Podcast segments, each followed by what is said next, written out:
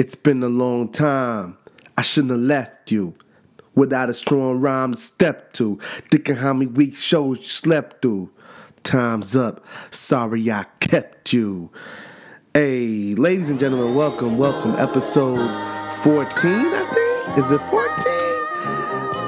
The Idea of Manhood, episode 14. It's your boy Five Mics. Husband, father, educator, writer, MC. The microphone gives me wings. I took a little I took a little break, not because I wanted to, just because, hey, it's real out here in these streets. These parenthood, fatherhood, husbandhood streets, professional streets. Life got real for a second, so I had to take a little step back. Um, and I just I tried and I couldn't do it, so I you know I had to take that L and I had to take a little week. So I, I recognize now why you know when you're watching a TV show that you really love and you're like, yo, you taking a fall break? I understand now because when you're creating on a certain level, it's like, hey, you gotta. It's you, your brain needs time to to breathe and life goes on and life continues to move. So thank you for sticking with me.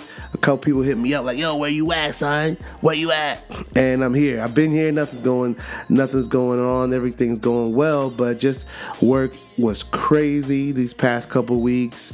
Um life got crazy. My son had a whole bunch of soccer tournaments and the end of baseball season and just life, man. The end of the quarter for school. So I'm glad to be back. I missed. There's so much happened and this is one of those episodes this is episode 14 and i and i i'm gonna jump right in but um thank you for you know thank you for listening blah blah blah all that good stuff. Listen to me on the ideamanhood.com however you listen to me right now listen to me that way again in a week uh, whether it's on soundcloud thank you. Whether it's on itunes thank you. Whether it's on stitcher twitter wherever you're listening to thank you. Um, this is episode 14 uh, and this this episode is entitled on everything i love dog on everything I love. And that's a phrase that I didn't really understand. I used to hear people say it when I was like in college and a little bit after, like, what are you talking about? on everything I love? I'll hear it in the barbershops a lot in DC. Um, and now I understand on everything I love. It's just like, that means like I swear to you on everything that I love that I'm telling you the truth or that I'm going to do X, Y, and Z. And so, um, the, this this is gonna be to me. I think it's gonna be a cathartic episode for me. There's a lot that has happened in the past few weeks. Um, this show probably won't have a format. You know, I'll try to do the I'm tired. I'll try to do the hip hop minute, but uh, and the main idea. But there's so many important things that uh, that need to be addressed and I don't know if a format will limit me or provide too much structure or make it too planned. And I really am freestyling. I always freestyle, but I'm especially freestyling. I came in here, I just turned on the computer and pressed record. Like I don't have anything to talk about, but everything needs to be talked about. If you understand what I'm saying. So thank you so much for for tuning in. This episode is entitled "On Everything I Love." It's episode 14. It's five mics. Uh, we're gonna come back and jump right in. What are we gonna talk about? Mm, I don't know. We'll see. All right. Thanks for tuning in. I'll be back. Mm, and we're back. Okay. Uh, I did Manhood episode 14. Bam, bam, bam. Listen, listen, listen, Linda, listen. So there's been so much, and I don't know. I feel like there.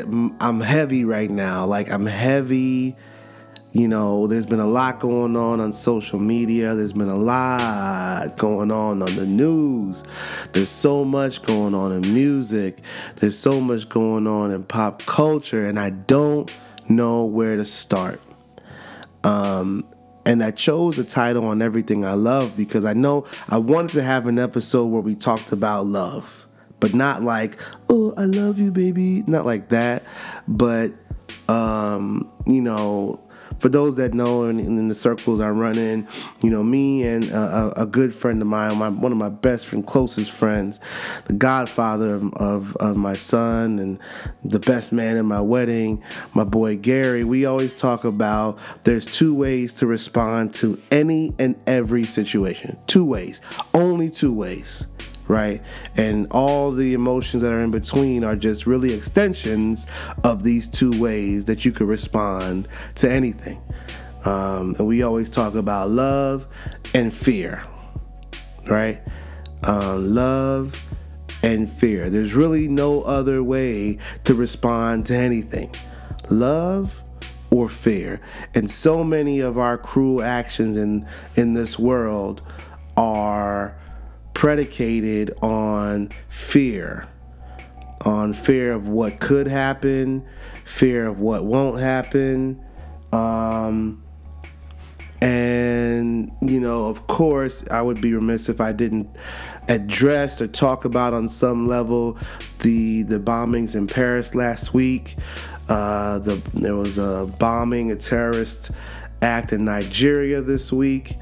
Um, there were, of course, uh, and an offshoot of the uh, of situations happening that happened a few weeks ago, maybe in the Soviet Union and Russia. Uh, not Soviet Union, but in Russia um, with the plane explosion and just things happening everywhere. And um, I think as a nation, and as a world right now, we're in a state of fear. Like everything as a result of these actions over the past few weeks, few months, if you go back to what happened in Kenya uh, and what happened in uh, countless other countries across the world, we are in a constant cycle of fear and fear mongering, right? And so, what really has me so heavy right now is I just really, really am disgusted by the vitriol that people. You like that SAT word? That was good. You like that? Look it up, because I don't. I'm really not sure if I used it right, but it sounded fresh, so I'm gonna ride with it. The vitriol that people spew. Uh, on social media and the way that the fear mongers on the news and in every media platform are using these things to advance whatever agenda they are trying to push. Right? And so, you know, I just, it, it, it, it it confuses already a confusing time in our nation, right? Because instead of responding to and being sympathetic to and being empathetic or whatever you want to call it to the situations to these terrorist attacks before you can even shed a tear in mourning there is some group, some liberals, some conservatives, some racist, some sexist, some homophobe, some somebody on their platform that is ready to use this tragedy to push forward their own agenda. And it confuses the issue. So when you have people that are weak minded, or not even weak minded, that's harsh. When you have people that get their media, get their news from Twitter, or you know, have all their intellectual conversations on Facebook there then comes this Facebook way, this Instagram way, this Twitter way that people are responding to real ass issues, like to real life pain, to real life destruction, to real life like horror. You know what I'm saying? Like horrible situations. People are interacting and engaging with these situations in a social media way, which is so distasteful to me, which is like the most disrespectful. Like before you can say, you know, oh man, p- pray for the nine people that were shot in the church in South Carolina by Dylann Roof. Pray for their families. You know, oh my God, please just, you know, address and, and, and somehow you know, calm this fit before you could even express remorse to the victims. It's like someone's gonna come in and be like, well, you know, why they let him in the church? Or, uh, you know, we need better gun laws. Uh, if they had guns in the church, then it wouldn't be no problems. Uh, you know, Christians shouldn't be in the church no way. Uh, you know what I'm saying? Like just like people use these like horrible situations to advance whatever bull agenda that they're championing that week, that day, that minute, that second. Excuse me. So that has my heart so heavy. The way that people respond to the tragedies has my heart heavier than the tragedies themselves. And that make that makes me feel horrible because it's like I, I feel like I can't even mourn these horrible situations because my mind and my timeline and my text messages and everything is flooded with these spins of like political gain or oh it's an election year so i'm gonna go out and grandstand in front of my constituents on some bs if i was president i would tell them this and but instead of showing love right? Instead of just like being like yo what the hell just happened? You know what i'm saying? I couldn't even like you know, I was getting the text messages and the news feeds. My news feeds were going off on my phone when the Paris bombing happened. And, um, you know, everybody like, oh my God, oh my God, what is going on?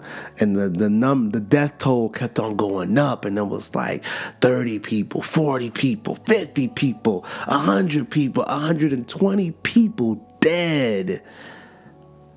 And so before I could even blink my eyes, this idiot Donald Trump goes on Twitter and is like, wow, this is in a country that bans, you know, whatever, I don't know, machine gun, I don't know, whatever bullshit he said. And so people were retweeting that and people like, oh, then he deleted the post. I'm like, yo, this what? I can't even wrap my mind around a person's uh, ideology that would, when something at this level and this magnitude happens, that would resort to, and their first line of thought, their first uh, their first freaking thought is to like, hmm, how can I spin this to make a point about something that I've been trying to get the American people to believe forever? You know what I'm saying? Like, what, what kind of devil? What kind of freaking like what what kind of black hole is in your soul that that's your first line of thought? Not to mention that you're running for the presidency of this country. And so you have that. These are our future leaders right? So so to speak. And then you have their minions. You have people on Facebook, people on Twitter that can barely read. Legit. Like, just learn to comprehend English. You know, that are now retweeting this in support. You have conservative websites that are doing boom, boom, boom and saying these crazy things. And then you have liberal websites that are, you know, countering and, and, and raising it a notch. And just like, my heart is so heavy you know what I'm saying? Um, I've been real quiet on Facebook when it comes to um, to, to, to the to the bombings and to the terrorism and and so then the next thing I saw there's like there's this like shaming battle like people use Twitter and Facebook and stuff to like shame other people their three followers or whatever they're like how dare you you know uh, how dare you make the avatar on your Facebook page have the French flag on the background. You know what I'm saying? Like, you need to have this flag in the background, you know. Oh, what? What? What? Wait, what? Like, are you regulating my mourning style? Like, how I mourn? Like, are you trying to, like, people really try to regulate the way you mourn, the way you, like, the way you pay respect to this tragedy. People even try to regulate that. People try to spin that. This is a this has been the week and month and year of the spin. And it's because of social media and people's inability to e- like either they are trying to create this online persona that is void of feeling, void of vulnerability, void of authenticity in lieu of like this I am constantly a forward thinking conservative, or I am constantly a compassionate liberal, and nothing that ever happened is going to change my approach to this situation. And man, look, I just. Ah, yo, I lost a lot. I've never been one of those people like, yo, I'm giving up on Facebook because people are crazy. You know, I don't want to see this craziness on my timeline because I'm always from the school thought, then, well, block those people, delete those people, don't look at it, scroll through. If you see something you don't like, like quickly scroll by it. And I do that regularly. Um, but like this past couple days on Facebook and Twitter and so on and so forth have really caused me to be like, I don't want anything to do with anybody but my family. You know what I'm saying? Like, I don't want any friends. I don't want any pseudo friends. I don't want to interact with any colleagues. I don't want to interact with anyone because I don't trust you. Like, I don't trust that, you know, I don't trust whatever persona you are trying to create on these platforms. I don't trust it. And I believe that if there was a tragedy that would happen in my life that would affect me directly, that I couldn't depend on people to mourn my tragedy without spinning it for their personal gain. So I really want anything to do with people. Like, and I'm, you know, like people that know me know me like I'm all I'll, I'll I'll embrace anyone like even people I don't agree with like I respect all viewpoints I respect I you know it's conversation, it's dialogue, it's exchange. I love that. But like I have just lost so much faith in people um over the past few weeks that it's just like I don't want anything to do with anybody.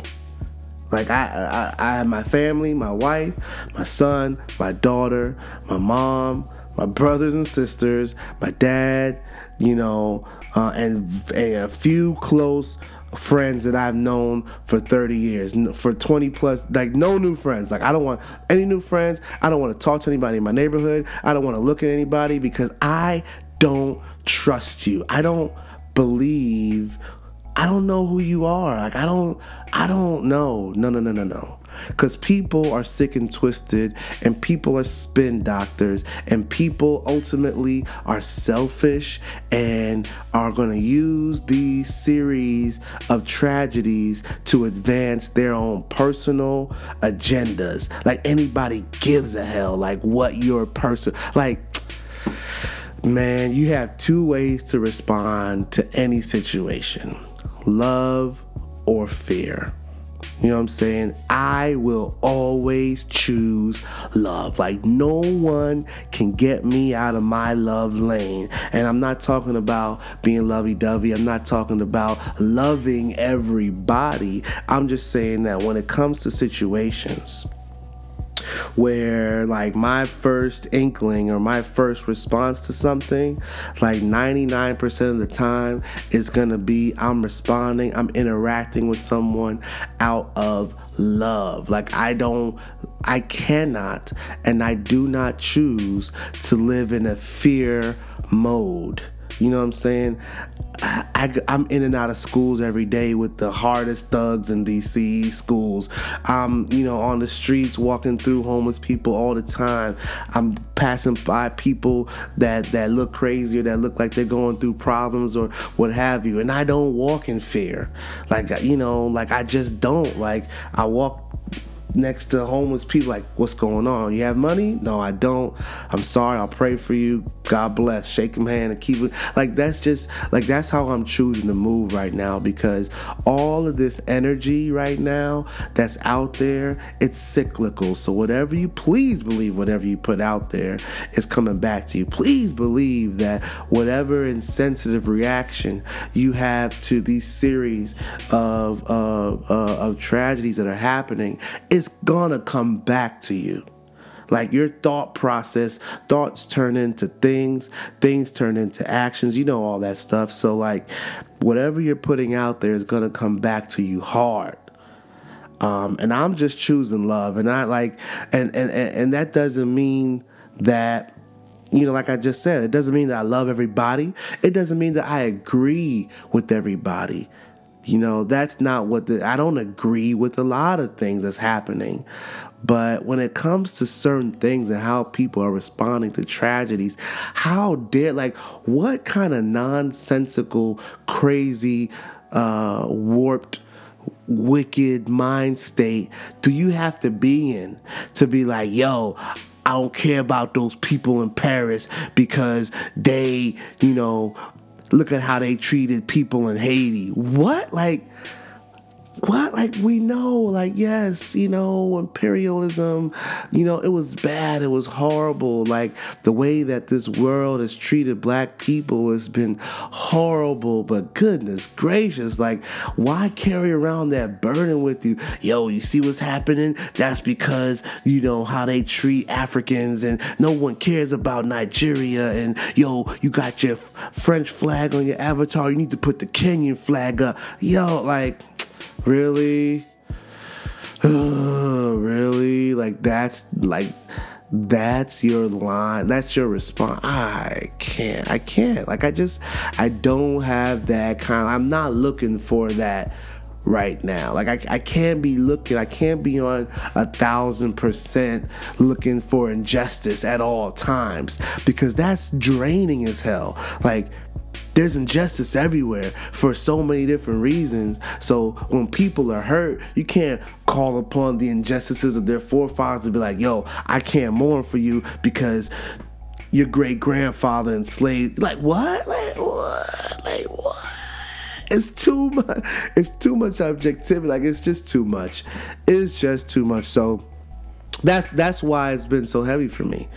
That's why I've been so quiet. That's why, you know, my timeline, I'm choosing to just focus on positivity, positive stories. Like, you know, I, if people write something I don't agree with, I like it anyway. Like, yo, more power to you, son. Like, all right, cool. Um, you know, because, uh, you know, love's in need of love, Stevie Wonder. You know what I'm saying? Like Stevie Wonder can see that love's in need of love today. Don't delay. You know what I'm saying? Like it you know, there's so many. It's just a lot. It's just a lot. So I'm gonna get on that soapbox. I could I could literally talk about this for like two three hours by myself, to myself, for myself. Um, but yo, we'll be right back in a second. We're gonna try to lighten the mood, but probably not. Probably gonna go a little deeper, uh, a little murkier, a little harder. Um, but this is on everything I love for real. We'll be right back.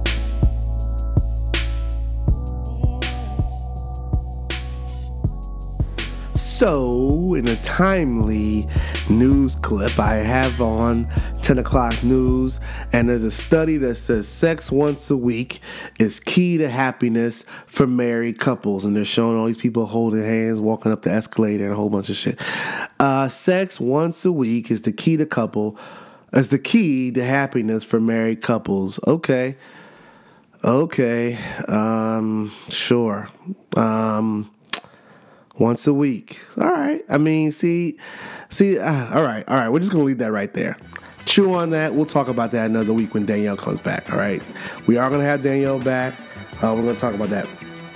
All right, so uh, the hip hop minute. I don't. There's so much. There's, there's been so much new music. Like I had to put. I had to bring my iPhone out to think about all the music that has come out in the last few weeks. Excuse me, but uh, what I'm thinking about that I want everybody to listen to hip hop is uh, Talib Kweli. Everybody know Talib Kweli from Black Star, um, Just to Get By, Just to Get By. Anyway, he released a, uh, I think it's an EP. I don't even understand the difference between EP, LP, singles, mixtapes. I don't know. He released an album with uh, 9th Wonder as the with the as the producer, and it's called Indie 500. It's amazing, such a good hip hop album, pure hip hop, uh, a lot of good raps, a lot of good beats. So definitely check that out.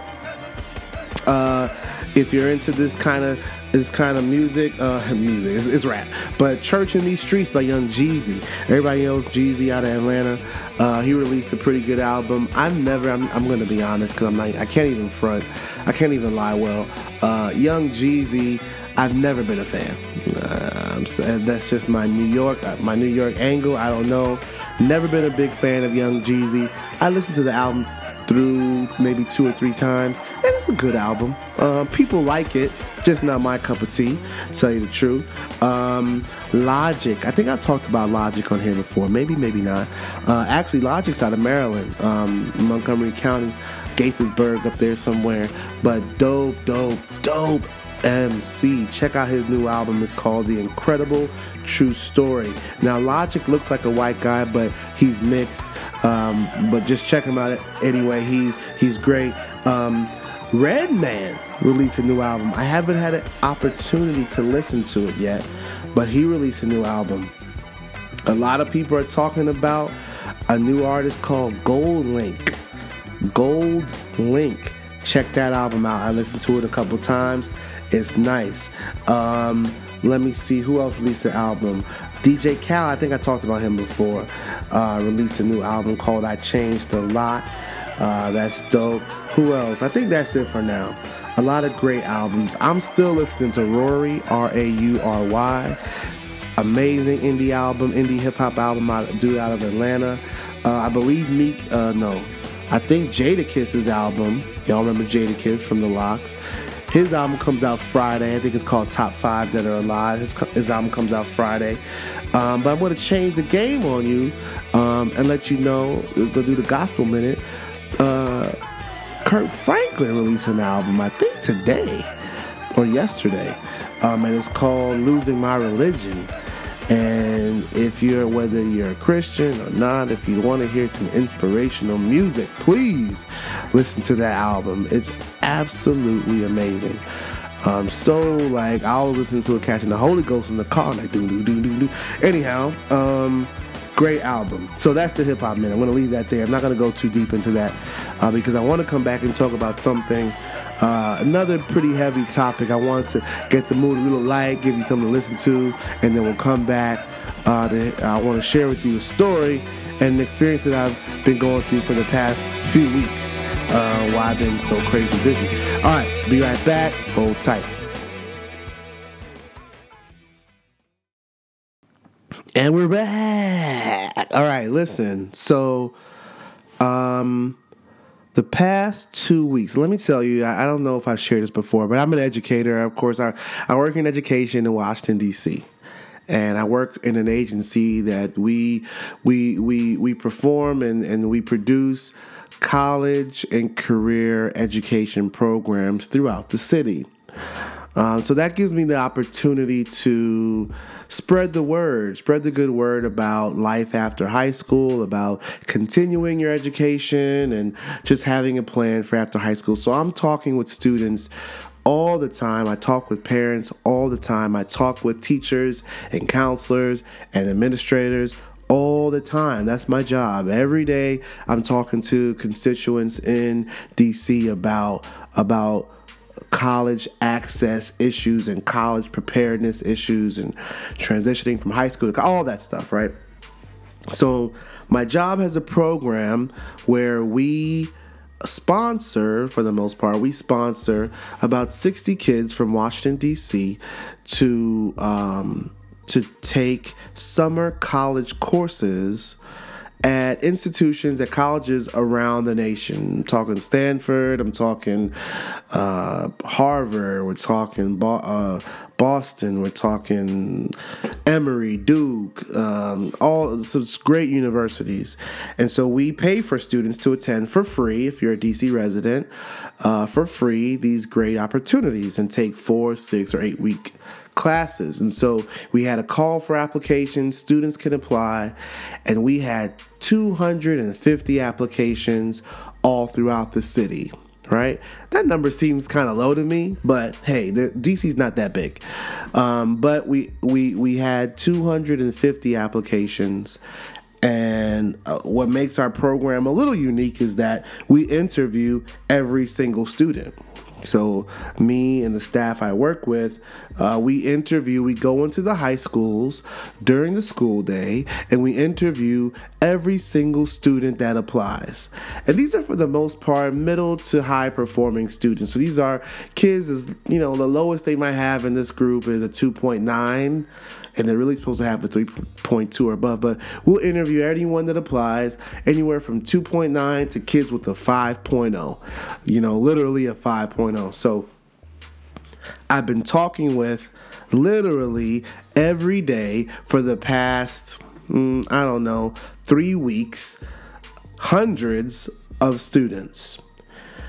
Um, and I've and I've learned so much. It's been a burdensome process because it's just anybody that works with students, anybody that works with people on a regular basis, where you have to talk with them and interact with them, you know, it's draining because, you know, especially if you're an extrovert, like you give your energy in a certain way and, you know, you expect people and kind of demand people to interact with you in a certain way. And that takes it, you're giving energy it takes energy from you so a lot of times after i do my podcast like i'm drained when i speak in front of large groups when i perform when i do host a show like afterwards like i am done because I give so much to my, you know, quote unquote performance, right? So I've been interviewing with these students every day, 8 in the morning to 4 p.m. every day, every 20, 30 minutes, every 20 minutes a new student, new student, new student, my colleagues and I, right? And so, you know, I've gained so much from these interviews. Some for some reason more so this year than last year. And I think it's because I'm doing the podcast. And so a lot of things like that I see, I'm like, yo, I gotta put that on the podcast. I'll have interaction with someone like, yo, I gotta put that on the podcast. So when I hear students say certain things, I'm like, I'm putting that on the podcast.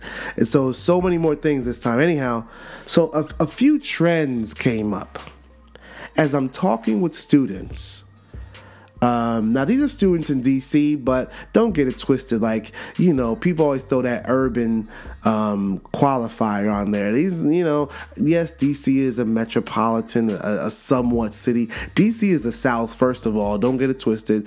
DC is not New York. It's not Philly. It's not Chicago. DC is like Savannah, Georgia, in my mind. But anyhow, um, and DC is small, and um, but we're we're meeting with all sorts of kids. We're dealing, we're meeting with African American, with Latino students, with Asian students.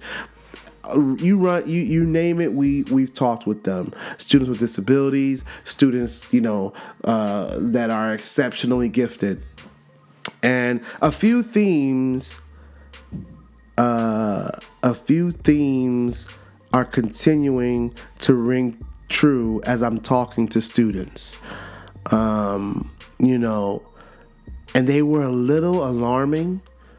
You know, when I started to recognize what I was hearing and how the impact of what I was hearing was coming through on the student's application, in the student's interview, how the student engaged with me, how the student looked me in the eye or not, how the student shook my hand or not, um, if they asked me questions or not. Uh, a few things like started to become evident for me. And they were a little alarming. Um, one, and also it's alarming for me too because you know we have a son. We have a son that's nine you know he's not high school age but you know almost middle school, going through his growth issues and maturing issues and, you know, striving for independence. So I'm looking at my son who's nine in fourth grade, and I'm looking at these kids who are in 10th grade, and I'm like, yo, I wonder how these kids were when they were in fourth grade. I'm comparing them to my son. I'm like, yo, I bet he, that's how my son's gonna be, you know? And I'm looking at him a little bit more um, cognizant of some of the things I see from these kids that I interviewed. And so one thing rang rang true for me. Loud as a bell. Nothing new here if you're an educator if you know young people. But uh, at the age of 15 or 16 um, you know the importance of your kids or young people's friends are so much more powerful than I think anyone wants to admit. Um, you know, parents and guardians, grandparents, aunts, uncles, godparents, you have to talk to your kids about the friends that they choose. It was a recurring theme in all the interviews that, you know, these are kids that are, you know, relatively high performing, that their friends have so much more influence on them than their teachers, definitely more than their parents, more than their coaches, more than the adults in the in the building. Um, how young people choose and keep friends is absolutely paramount to their success and or their mistakes and how they recover from these mistakes. Please believe that students know this. I think that a lot of times, you know, parents want to say, you know, oh, you know, my kid just hangs out with the wrong crowd, you know, but he knows better. No, no, mama, he doesn't know better. You know what I'm saying? Um, the kid that comes into the interview and smiles and does all the right things, if they're hanging out with thugs, guess what, mama? He's a thug too. You know what I'm saying? Um, and the best thugs are the best uh, actors. You know what I'm saying? Like they could come in and shake my hand and say yes sir and give me that whole church yes sir yes ma'am all right that's what that's what I'm talking about and then I'll see them right on the corner outside after school slinging Larry Loves like so anyhow friends and the importance of friends uh, and how your child and how a young person interacts with their friends is more important than the relationships with their teachers and their parents. So just when I saw that, you know, it sounds simple, and I think that you know, some people are like, of course, Mike, duh. But no, I don't think you understand what I'm saying. Because like the good kids. I'm talking about the kids with a 3.9 that are taking all APs that are, you know, in the church choir. You know, uh, we might think that they on the outside have a certain thing, but if their friends are having babies and making babies, they are making babies. So I, I just want to put that out there. Friends are very important. Duh, right? The next thing, this is the final thing I'm gonna talk about. This is getting long. I know I'm, I don't know. I'm assuming I've been talking for like 40 minutes. I don't know. Maybe. Um, I would say we enter we we as a staff we had 250 applications no i'm sorry 207 i said 250 we had 274 applications uh I would say I me myself personally, I probably interviewed 120 of them, right?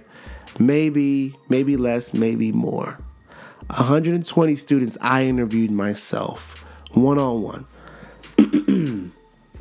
And I would say that 88% of the students that I interviewed did not have a father in the household. I would say 85 to 90% of the students that I interviewed did not have a father that lived in the household, was being raised by a single mother, um, or or their father was unknown or you know was in and out. Oh yeah, he's around, but you know whatever. Like that's how they was. Yeah, he's here. I don't, I don't know where you. You know what I'm saying? Um, 80 to 85 to 90 percent real talk. I'm not exaggerating because after I started hearing and knowing the trend, I started keeping track. And there would be days where I would go uh, go through talking with students, 30 students, and there would be one kid that I met with today that had a father, that had an active father in their lives. Um, so, you know, some people say, hey, these kids are great. These kids are top performers in their high schools. These kids are applying to this wonderful program. So, well, what's the problem? Um, there's a problem. There is a problem. Now, I mean, again, I'm not you know, I'm preached to the choir. A lot of the people that listen to this podcast know they're educators. You know the importance of of fathers, and a lot of fathers listen to this, so you know how important your role is, right? You know that you're needed. You don't have to add. You know, no one has to tell you. No one has to give you a plaque. No one has to buy you a tie on Father's Day to know that your role in the household is absolutely essential. Um, but when I meet with young men, especially, within about two minutes into the conversation, I can tell that there's no father in their household. Wrap your mind around that for a second. I can tell now, of course, I'm a man, I'm a father, so maybe these things come easier to me. Maybe I'm more clairvoyant in that area.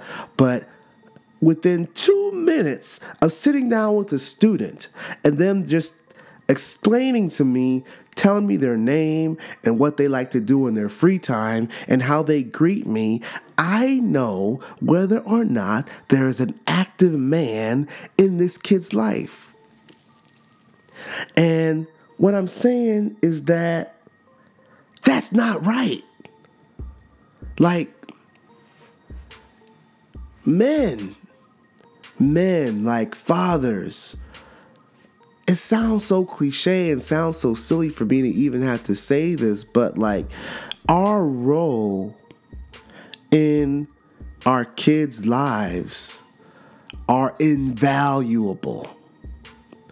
We all know that you know, kids need their mothers, you know. Girls need their mothers, boys need their mothers. Mothers are, you know, to the point that, you know, of course, mothers give life. They bear the fruit. They are the ones that develop that first bond and so on and so forth. We know that. That's a given. And it's biological. That's like it's like math. There's an equation and you see it, if you do the equation right, it's gonna come out this way. Women carry the babies, the babies are born from the woman, and that is the process. That's the only way people can be born into this world, barring science and all that stuff, right? So we get that. Regardless of what higher power you believe in, every higher power that's on record discusses and talks about the balance that is required to have a happy and fulfilling life. They talk about the balance. There's the right and the left. You know, there's an eye for an eye. There's the yin and the yang. There's balance in there's heart and there's soul and there's mind, right? There's wisdom and clarity. There's always two sides to every situation, right? So if the mother is that physical uh, vehicle for a child to enter and be successful on this planet, then you have to believe that the father was there to be something extremely important and invaluable. And my beef has always been that dads don't understand how important their role is in the household. It doesn't matter what kind of relationship you have with the mother. It doesn't matter. It it matters so little that it it's almost laughable because you know, for a long time, people were trying to give that whole route like, oh, you know, uh, a kid needs a mother and a father in the household. You got to be husband and wife. You got to be married. Look, at this point in time, that's great. You know, if you have that opportunity, if it's that simple for you and your family, awesome. Um, but let me tell you, when there is no active male role model, no active male figure, no active male to balance out the energies of the household, it's putting our kids at a disadvantage. It's putting our kids at a disadvantage when there is no father, when there is no man to balance the energies of women. Like women's energies are unique. They are special. They are they rise and they fall. They're sometimes sporadic, some not sporadic, sometimes erratic. Yeah, I said it. Sometimes a little erratic, sometimes extremely warm, sometimes extremely cold. Now, what a man does, hey, in my experience, write me if you don't agree, is balance that out. And when you balance that energy out, it creates a balanced offspring, right? So, what I saw when I'm interviewing students is students that were just reflections of their household. Like, because you would imagine, like, if you spend 18, 17, 16, 15 years with one person who's one way, then you're going to be a reflection of that, clearly, right? That's just human nature. That's just how it goes. When there's no man in these households, it makes a bigger difference than you would ever imagine. When a student sat down with me let's say a young boy. I'll, I'll give a young lady example too. If a young if a young man came in and sat down with me, I could tell by the way he shook my hand whether or not there was a father in his household, whether it was a man. And I'm not. And see, a lot of people confuse it and say like, oh, well, you know, I don't have to be unhappy in my relationship just so my kids could have a father. I'm not asking anybody to be unhappy in their relationship. God forbid I would ask you to do that. What I'm saying is that I'm not, and, and this has nothing to do with women. Honestly, I don't care. This, I don't, I don't. I'm not putting any other responsibility on women at all. As a matter of fact, um, I'm really talking to the men.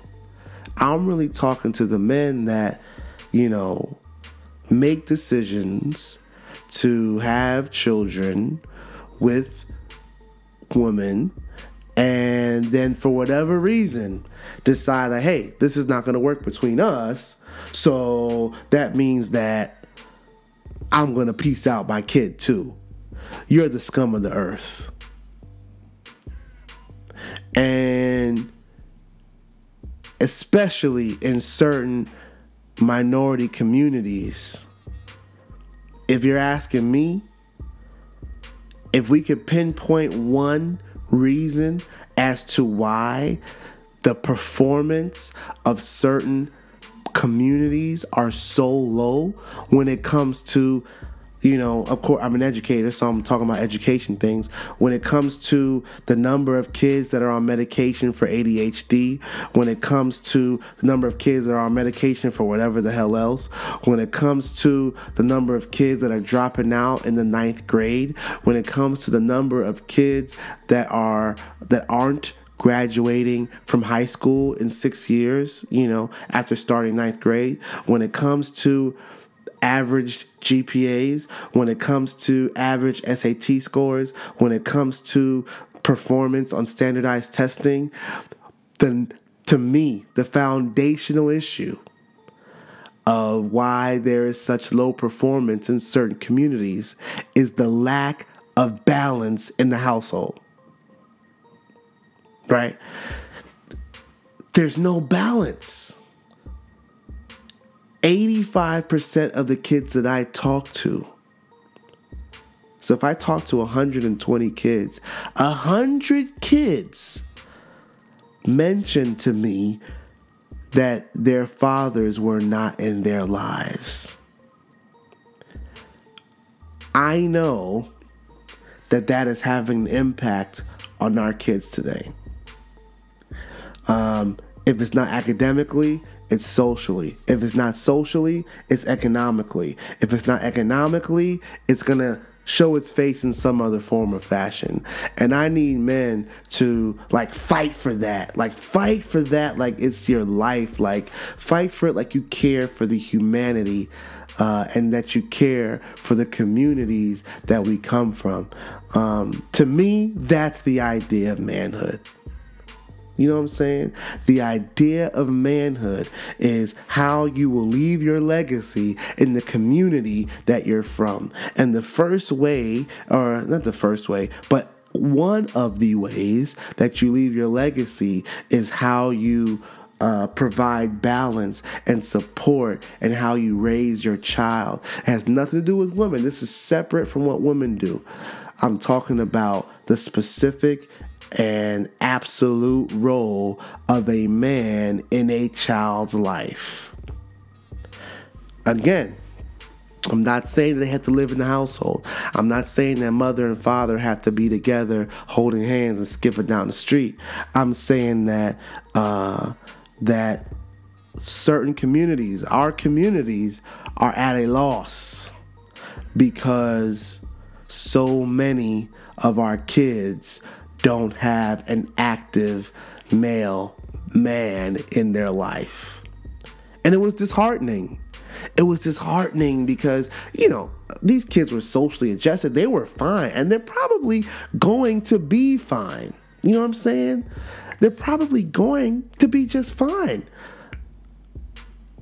Uh, they're going to be fine. Uh, in their own way. You know, like they're not gonna suffer. It's not like they're gonna be out crying on the corner looking for dad, but there's certain things that they're not going to get and that they're gonna have to learn on their own and that's to keep them behind in certain circles because they didn't have a father or a man to give them certain ideals. Not I'm not talking about teaching how to change tires. That's that's tangible stuff. That's stuff you can learn on YouTube. I'm talking about intangible things. I'm talking about how to look at someone in the eye. I'm talking about um, how to uh, stand up for yourself in a situation where you're being wronged. A mother can teach a son that. They can, but I'm telling you, it's different when it's coming from a man. I'm talking about how to defend yourself in certain situations. I'm talking about how to command a room. A woman can't teach a boy how to do that. And here to flip it on you. Excuse me. Uh, some people might think that, well, what if I have a girl? What if what, what if you have a, what, what does a man need to do? Like what does a man have to do in, in a daughter's life? But let me tell you, that balance is needed with little girls too, with girls too, with young women too. They need men in their lives to like to, sh- to so that they can see from an early age how they should be loved and treated and respected by someone that is of the opposite sex. It starts with that father daughter relationship from the very beginning. Um, that starts early. And I can tell when I sit down with a young girl Within it takes me a little longer. With the boys, I can tell in 30 seconds. With the girls, it takes me about five minutes. I'm like, oh, she doesn't have a father. I can tell like she doesn't have a man in her life. And it's not because, you know, because she's doing poorly in the interview. It's just certain nuances in the in the in the interaction that show to me that this this this young woman needs balance in her life needs balance, needs perspective. And I think that's what fathers offer to households, to families. Fathers are the balance. Fathers are the, I mean, we all, I mean, everybody will know and agree that, you know, emotionally women are more, more so, not to- totally, but women are more so emotionally driven. And so emotions go up and down, whether you're hungry or cold or thirsty or, you know, angry or happy or sad. Like emotions go up and down. And please believe that men are very emotional creatures as well. But I think we've been socialized to control our emotions differently. Not better, not worse, just differently. And so with that different way of handling emotions comes a completely different way of interacting with people you know, and, using logic in certain ter- times when it's necessary, uh, and when it's not necessary to use emotion, when you need to use logic. So it fathers need to be active in your child's life. Period. Uh, before you decide to have a child with someone, you need to really have that conversation about like, yo, I, you know, you need to want to be there for your child as much and as often as possible, regardless of how uncomfortable it is with the ex person and your new person and this person they don't get along. F them they'll be okay. But you have a child there that needs you, that needs that balance, that needs that perspective from someone that holds the same bloodline that they do, someone that is predisposed to respond to certain situations in the same way. Kids need that balance. So um, just it was really eye opening to see the number of kids and how that lack of a father figure impacted our 15 minute conversation. Just wrap your mind around 15 minutes. That's all. Um, so imagine how it's in how how it's impacting them in the classroom and on the field and on the metro and in the movie theater. You have to believe that if it's interact if it's acting impacting them, I'm sorry, uh, this way in one field, that it's going to impact them another way in another field. So that is my uh, long episode today. I'm sure we're at 50 or 55 minutes. That's cool. Just listen to while you're on your way to work.